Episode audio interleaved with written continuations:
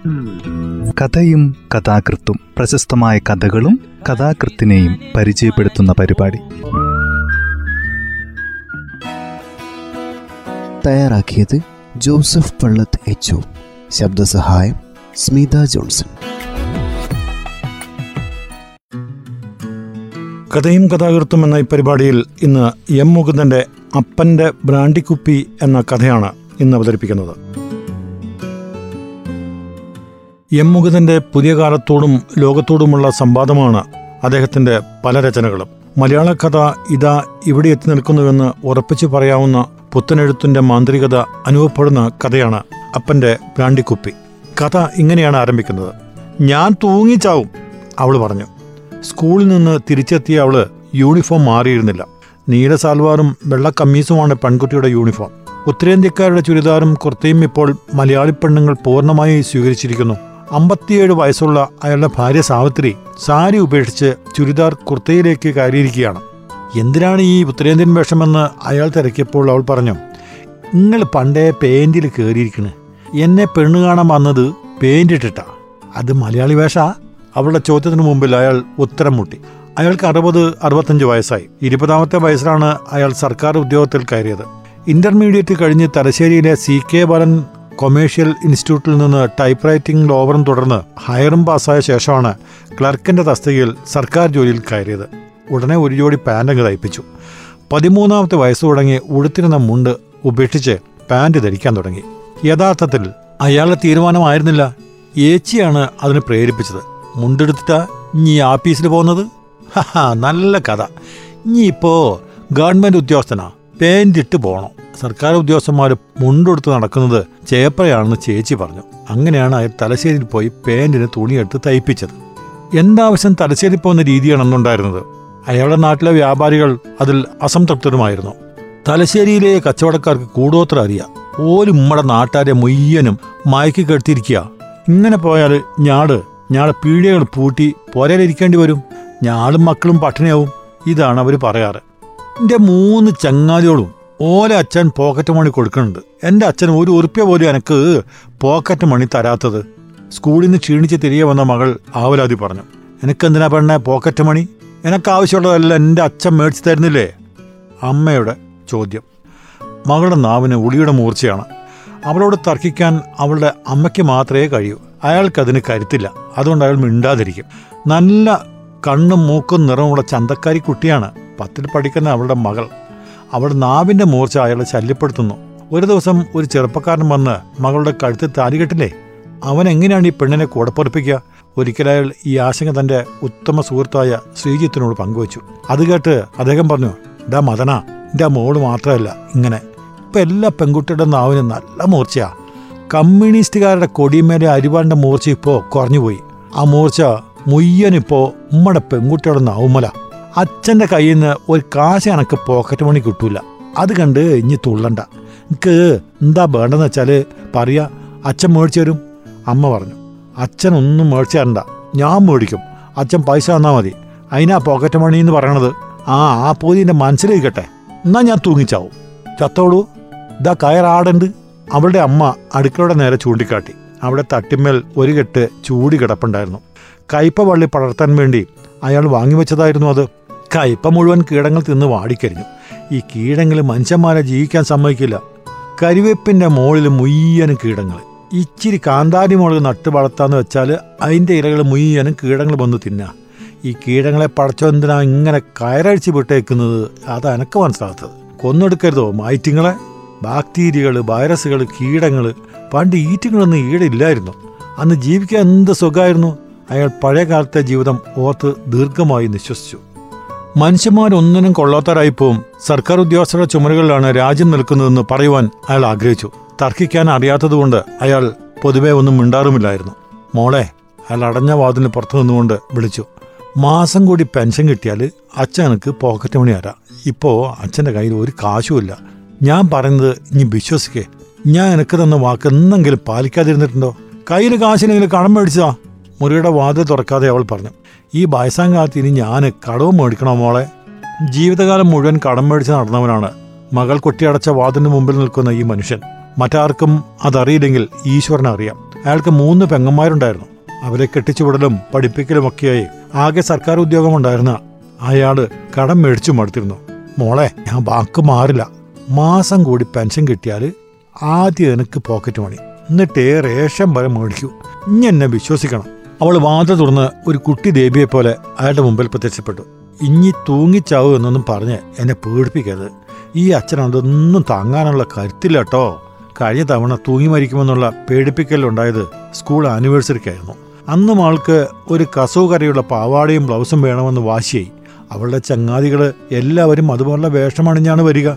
അവൾ പറഞ്ഞു അയാൾ തലശ്ശേരിൽ ചെന്ന് പല തുണിപ്പീടികൾ കയറിറങ്ങി രണ്ടായിരത്തി അഞ്ഞൂറിൽ കുറഞ്ഞ് ഒന്നും അവിടെ ഉണ്ടായിരുന്നില്ല ഇച്ചിരി മോടി കുറഞ്ഞത് വാങ്ങിക്കൊടുക്കാമെന്ന് വിചാരിച്ചാൽ അത് നടന്നുമില്ല.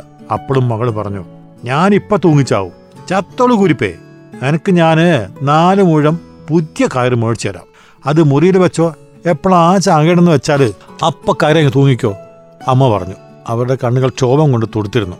അയാൾ വീട്ടിലേക്ക് കയറിയപ്പോൾ അവൾ തൊള്ള തുറന്ന ഉച്ചത്തിൽ പറഞ്ഞു ഇന്ന് ഞാൻ ശരിക്കും തൂങ്ങിച്ചാവും. നിങ്ങൾ വാതിൽ കുത്തിപ്പൊളിച്ച് അകത്ത് വരുമ്പോൾ ഫേനും വരെ തൂങ്ങുന്ന എന്നെയാ കാണുക.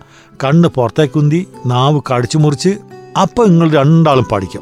അയാൾ ഇരു ചെവികളും കൈകൊണ്ട് പൊത്തി ചെവിയിലൂടെ ലാവ ഒഴുകുന്ന പോലെ തോന്നി. മോളെ ഇങ്ങനൊന്നും പറയല്ലേ? അച്ഛൻ ഇതൊന്നും കേട്ടു നിൽക്കാനുള്ള ശക്തിയില്ലേ? അയാൾ കൈവരിലെ മോതിരം ഊരി വിറ്റു. അത് അയാളുടെ വിവാഹമോതിരമായിരുന്നു. കാൽപ്പവൻ തികച്ചും ഉണ്ടായിരുന്നില്ല. ആ പൈസ കൊണ്ട് കസവ് കടയിൽ കയറി മകൾക്ക് പാവാടയും ബ്ലൗസും വാങ്ങി. ബാക്കി വന്ന പൈസ കൊണ്ട് അയാൾ ഭാര്യയ്ക്ക് ഒരു ചേരയും വാങ്ങി. മറ്റു പെണ്ണുങ്ങളെപ്പോലെ മാറി മാറി ഉടുക്കാൻ അവൾക്ക് ചേരകളില്ല. അച്ഛനും അമ്മയെയും ബഹുമാനിക്കാത്ത കർക്കശ സ്വഭാവക്കാരിയാണെങ്കിലും നന്നായി പഠിക്കുന്ന കുട്ടിയാണ്. എസ് എസ് എൽ സിക്ക് മുഴുവൻ വിഷയങ്ങളിലും എ പ്ലസ് വാങ്ങുമെന്ന കാര്യത്തിൽ ഒട്ടും സംശയം വേണ്ടെന്നാണ് മഹിള ടീച്ചർ പറഞ്ഞത്. ചിലപ്പോ നിങ്ങളുടെ മോൾ മുയ്യൻ വിഷയത്തിൽ നൂറ് നൂറ് ഫുൾ മാർക്ക് മേടിക്കും. അതിന് ഓൾക്ക് ഗ്രേസ് മാർക്കിന് ആവശ്യം ഒന്നും വരില്ല. ഓൾ മിടുമിടിക്കുക ചാടി ഇച്ചിരി കൂടുതലാണെന്ന് മാത്രം ടീച്ചർ പറഞ്ഞു. പ്രസംഗകലയിലും അവൾ മിടുക്ക് കാണിച്ചു. ഇംഗ്ലീഷ് പ്രസംഗത്തിലും മലയാളം പ്രസംഗത്തിലും ഒന്നാം സ്ഥാനത്താണ് അവൾ അപ്പോൾ അമ്മ പറഞ്ഞു പ്രസംഗത്തിൽ ഓളെ തോപ്പിക്കാൻ ആർക്കും കഴിയൂല. അധിക പ്രസംഗിയല്ലേ ഓൾ. മിടുമിടുക്കി സുന്ദരിക്കുട്ടി. മകളുടെ ബുദ്ധിയിലും ചേലിലും അയാൾക്ക് അതിരുകിടന്ന അഭിമാനവും സന്തോഷവും തോന്നി. അവളെക്കുറിച്ച് ചിന്തിക്കുന്നത് പോലും അയാൾക്ക് ആനന്ദം നൽകി. അയാൾ എപ്പോഴും മോളെക്കുറിച്ച് നൂറ് നാക്കുകൊണ്ടാണ് സംസാരിക്കാറുള്ളത്. അത് കേട്ട് ചങ്ങാതിമാരിൽ ഒരാൾ പറഞ്ഞു നിനക്ക് മാത്രമേ മോളൂ ഞങ്ങൾക്ക് ആർക്കും പെൺകുട്ടികളില്ലെന്ന എന്റെ വിചാരം? എന്റെ ഒരു ബെടായി മിണ്ടാതിരിയടാ. വേറെ ചങ്ങാതി ഒരു ഉപദേശം നൽകി. പെമ്മക്കളെ നമ്മൾ അധികം ലാളിക്കരുത്. ലാളിച്ചാൽ ഓൽ നമ്മുടെ തലയിൽ കയറിയിരിക്കും. പിന്നെ ഓലെ പിടിച്ചാൽ കിട്ടൂല. അതുകൊണ്ട് പെമ്മക്കളെ എപ്പോൾ നിലയ്ക്ക് നിർത്തണം. ഓലെ നമുക്ക് സ്നേഹിക്കാം. ഓൽക്ക് വേണ്ടതെല്ലാം മേടിച്ചു കൊടുക്കാം. പക്കെങ്കിൽ ഓലെ നമ്മുടെ തലയിൽ വെച്ച് നടക്കരുത്. അത് ഓൽക്കും ഉമ്മക്കും നല്ലതല്ല. അപ്പോൾ വേറെ ചങ്ങാതി പറഞ്ഞു നമ്മുടെ പെമ്മക്കളെ അല്ലാതെ പിന്നെ ആരാ നമ്മൾ താലോചിക്കുക ആ മക്കളെ താലോചിച്ചുകൊണ്ട് ഒരു കോണവുമില്ല ഓല ഒരു സുഹൃത്തിന്റെ കയ്യിൽ താലിയും കെട്ടി അങ്ങ് പോവും. പിന്നെ ആ മക്കൾ ഓലെ പെണ്ണ് പറയുന്നത് പോലെ കേൾക്കൂ. പിന്നെ ഓർക്ക് അച്ഛനും വേണ്ട അമ്മയും വേണ്ട പിന്നെ ഓർക്ക് ഓലെ പെണ്ണിനെ മക്കളെ മാത്രം മതി. ലോകത്തിന് നമ്മളിതല്ലേ കാണുന്നത്? ഇതൊക്കെ രണ്ടു മൂന്ന് മാസം മുമ്പായിരുന്നു. ഇപ്പോൾ ഇതാ മകൾ മറ്റൊരു ആവശ്യമായി വന്നിരിക്കുന്നു. എന്താടി? ഇനി മുഖം പൊരിപ്പിച്ചിരിക്കണത് എന്നോട് ആർക്കും സ്നേഹമൊന്നുമില്ല. എന്റെ ക്ലാസ്സിലെ അനകേന്റെ അച്ഛനും അമ്മയും ഓളെ സ്നേഹിക്കുന്നത് നിങ്ങൾ കാണണം. നിങ്ങളത് കണ്ട് പഠിക്കണം. എടി ഇനി എന്തെന്ന് വേണമെങ്കിലും പറഞ്ഞോ. എന്റെ അച്ഛനെ മാത്രം ഒന്നും പറയരുത്. ആ പാവോ നമുക്ക് വേണ്ടി എത്ര കഷ്ടപ്പെടുന്നുണ്ടെന്ന് നിനക്കറിയോ മൂദേവി ജീവിതത്തിലൊരു സുഖവും മനുഷ്യന് അനുഭവിക്കാൻ കഴിഞ്ഞിട്ടില്ല. ഈ വയസ്സാം കാലത്തെങ്കിലും ഇച്ചിരി മനസ്സമാനത്തോടെ ഓര് ജീവിച്ചോട്ടെ. ഇഞ്ഞ് ഇനി എന്റെ അച്ഛന്റെ സ്വൈരം കെടുത്തരുത് ഞാനല്ല നിങ്ങളാ അച്ഛന്റെ സ്വൈരം കെടുത്തണത് എന്താ ഇഞ്ഞി പറഞ്ഞത്? മൂദേവി. തോന്നിയാസം പറഞ്ഞാൽ എന്റെ നാവ് ഞാൻ അരിഞ്ഞു കളയും. കണ്ടോളൂ. അമ്മ അവളുടെ നേരെ കൈ ഓങ്ങി. അമ്മയ്ക്ക് അവളെ കഴുത്ത് ഞെച്ച് കൊല്ലാൻ തോന്നി. എന്റെ മുല കുടിച്ച് വളർന്ന ഇഞ്ഞി എന്റെ തീട്ടോ മൂത്ത ഞാൻ കോരിയിട്ടുണ്ട്. നന്ദിയില്ലാത്തവൾ എന്റെ തലയിൽ ഇടുത്തീ വീഴും. അത് കേട്ടുകൊണ്ടാണ് അയാൾ വീട്ടിലേക്കായിരുന്നത്. എന്താ എന്താ? അയാൾ വേവലാതിയോടെ ചോദിച്ചു. അയാളുടെ നെറ്റി പിളർന്ന് വിയർപ്പ് പുറത്തേക്ക് നോക്കുന്നുണ്ടായിരുന്നു. മോളോട് തന്നെ ചോദിക്ക് മോൾക്കൊരു ജിമിക്ക് കമ്മൽ വേണമെന്ന്. എന്റെ മോൾ അങ്ങനെയൊന്നും പറയില്ല. ഓൾക്കറിയാം എന്റെ കയ്യിൽ ചില്ലി കാശില്ലെന്ന്. ഇല്ലേ മോളെ? അവൾ അച്ഛനെ കണ്ടതായോ? അച്ഛൻ പറഞ്ഞത് കേട്ടതായോ നടിച്ചില്ല അവൾ മുഖം വീർപ്പിച്ചിരുന്നു. അവൾ എപ്പോഴും ഇങ്ങനെ പരിഭവിച്ചിരിക്കുന്നതിൽ അയാൾ സ്വകാര്യമായി വ്യസനിച്ചിരുന്നു. സദാ കളിയും ചിരിയുമായി കഴിയുന്ന മകളെ കാണുവാനാണ് അയാൾക്കിഷ്ടം. അയാൾ സർവീസിലുണ്ടായിരുന്ന കാലത്ത് ഫയലുകൾ കാണാതെ പോകുമായിരുന്നു. എല്ലാ സർക്കാർ ഓഫീസുകളിലും അങ്ങനെ സംഭവിക്കുമല്ലോ. ബന്ധപ്പെട്ട ഉദ്യോഗസ്ഥർ അരിച്ചുപെറുക്കി പരതിയാലും ഫയലുകൾ കണ്ടെത്തില്ല. അപ്പോൾ അവർ അയാളുടെ സഹായം തേടും.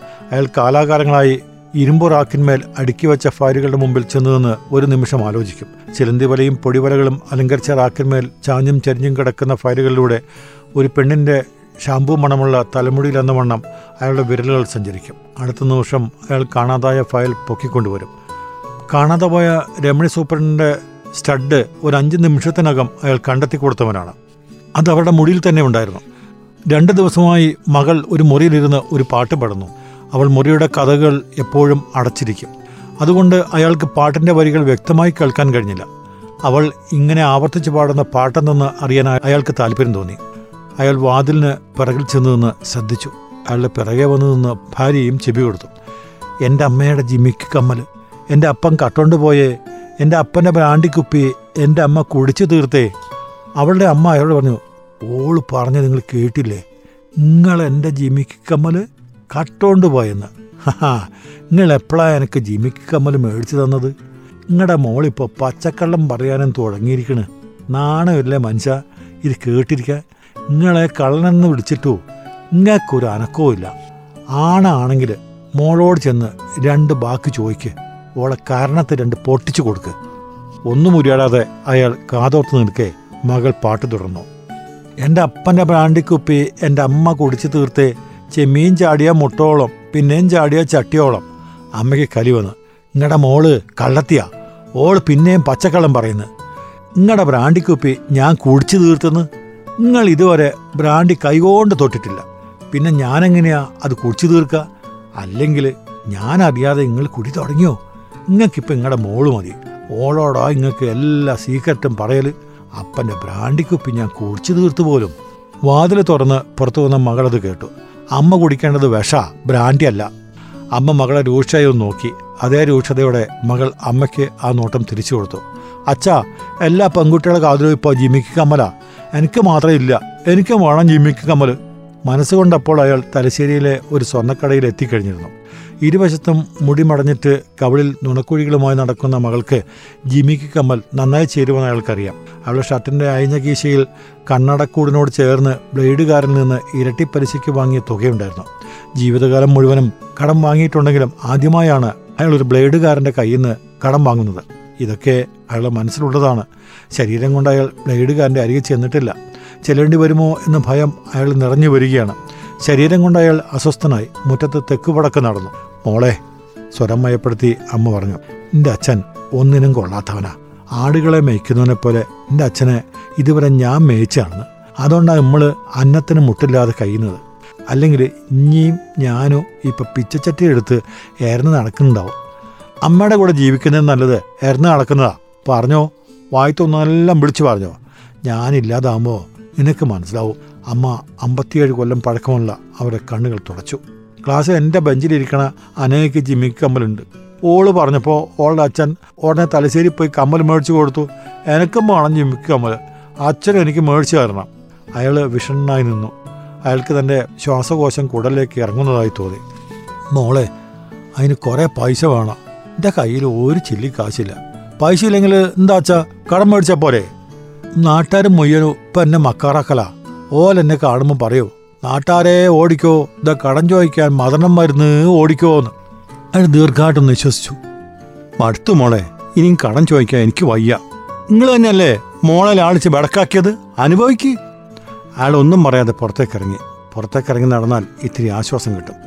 നിങ്ങൾ എടിയാ പോകുന്നത് എടിയില്ല അയാൾ നടന്നു തുടങ്ങി. അച്ഛൻ ജിമ്മിക്ക് കമ്മൽ മേടിക്കാൻ പോവുക മകൾ പറഞ്ഞു. അവൾ യൂണിഫോം ധരിച്ച് ഷൂവിന്റെ സ്ട്രാപ്പിട്ട് ബാഗ് ചുമലിട്ട് സ്കൂളിലേക്ക് പോയി. അടുക്കളയിലിരുന്ന് മുറിച്ച മുള്ളുവാള മീൻ ഉപ്പിട്ട് കഴുകുമ്പോൾ അമ്മയ്ക്ക് ഒരു വെളിപാട് വന്നു. അവർ കൈകൾ കഴുകി തുടച്ച് ഫോണിന്റെ അരികിലേക്ക് നടന്നു. മഹിളാ ടീച്ചറാണോ? അതെ നിങ്ങൾ എഴുന്നാ വിളിക്കുന്നത്? ഇത് നിങ്ങളുടെ ക്ലാസ്സിലെ വിഷ്ണുപ്രിയന്റെ അമ്മയാ. നിങ്ങൾക്ക് എന്താ വേണ്ടത്? പെൺകുട്ടിയോളെ ജിമിക്ക് കമ്മൽ ക്ലാസ്സിൽ ഇട്ട് വരുന്നത് നിങ്ങൾ കാണുന്നില്ലേ? കുട്ടിയോട് സ്കൂളിൽ വരുന്നത് ഫാഷൻ പരേഡിനല്ല. പഠിക്കാനാ. നിങ്ങൾ ജിമിക്ക് കമ്മൽ ക്ലാസ്സിൽ ബാൻ ചെയ്യണം. നിങ്ങൾ പോയിട്ട് സിഇഒനോട് പറയേ അതാരാ? എനിക്ക് സംസാരിക്കാൻ നേരമില്ല. സംസാരിച്ചിരിക്കലല്ലാതെ നിങ്ങൾക്ക് പിന്നെ ടീച്ചർമാർക്ക് എന്താ പണി?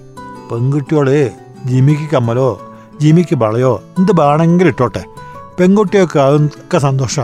നിങ്ങൾക്ക് സ്വർണപ്പിഴേക്കാർ കമ്മീഷൻ തന്നെയുണ്ടോ ടീച്ചറെ മകളെ ടീച്ചർ ചടയെന്ന് മൊബൈൽ കട്ട് ചെയ്തു. അച്ഛൻ വന്നോ? വന്നു. എന്റെ മുറി കിടന്ന് ഉറങ്ങുന്നുണ്ട്. പലപ്പോഴും അയാളുടെ പകൽവർപ്പം മകളുടെ മുറിയിലായിരിക്കും. ജാലകം തുറന്നിട്ടാൽ കൊന്നമറച്ചിലകളിൽ ഉരസി വരുന്ന കാറ്റ് കിട്ടും. അവളുടെ മുറിയിലോളം കാറ്റ് വീട്ടിൽ മറ്റൊരിടത്തും കിട്ടില്ല. അച്ഛൻ ജിമ്മിക്ക് കമ്മൽ കൊണ്ടുവന്നോ? ആ മോഹോ എന്റെ മനസ്സിലിരിക്കട്ടെ. എനിക്ക് ജീവനുണ്ടെങ്കിൽ ഇനി ജിമ്മിക്ക് കമ്മൽ ഇടില്ല. അവളുടെ മുഖം തൊടുത്തു വീർത്തു. ഞാൻ തൂങ്ങിച്ചാവും സ്വരം കടുപ്പിച്ചവൾ പറഞ്ഞു. ഇന്ന് ഞാൻ ശരിക്കും തൂങ്ങിച്ചാവും. കുറേ കാലം ആയാലോടി ഇനി ഇത് പറയുന്നു? എന്നാൽ ചെന്ന് ചാക്. മറ്റുള്ളവരിന് സമാനമായി കഴിയാലോ? അമ്മ പറഞ്ഞു.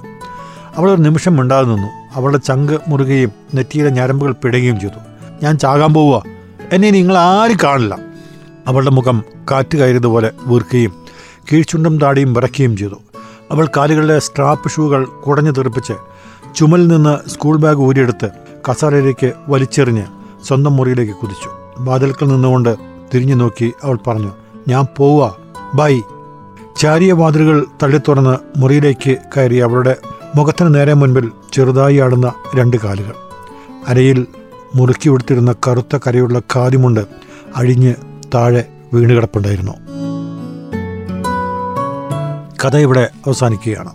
എം മുകുന്ദന്റെ ആനുകാലിക സംഭവങ്ങളുമായി ബന്ധപ്പെട്ട കഥയാണിത്. മലയാള കഥ എവിടെ എത്തി നിൽക്കുന്നുവെന്ന് ഉറപ്പിച്ച് പറയാവുന്ന പുത്തനെഴുത്തിന്റെ മാന്ത്രികത അനുഭവപ്പെടുത്തുന്ന കഥ.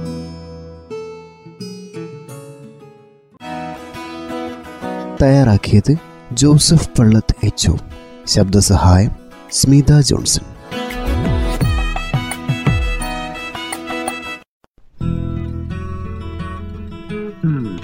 കഥയും കഥാകൃത്തും പ്രശസ്തമായ കഥകളും കഥാകൃത്തിനെയും പരിചയപ്പെടുത്തുന്ന പരിപാടി.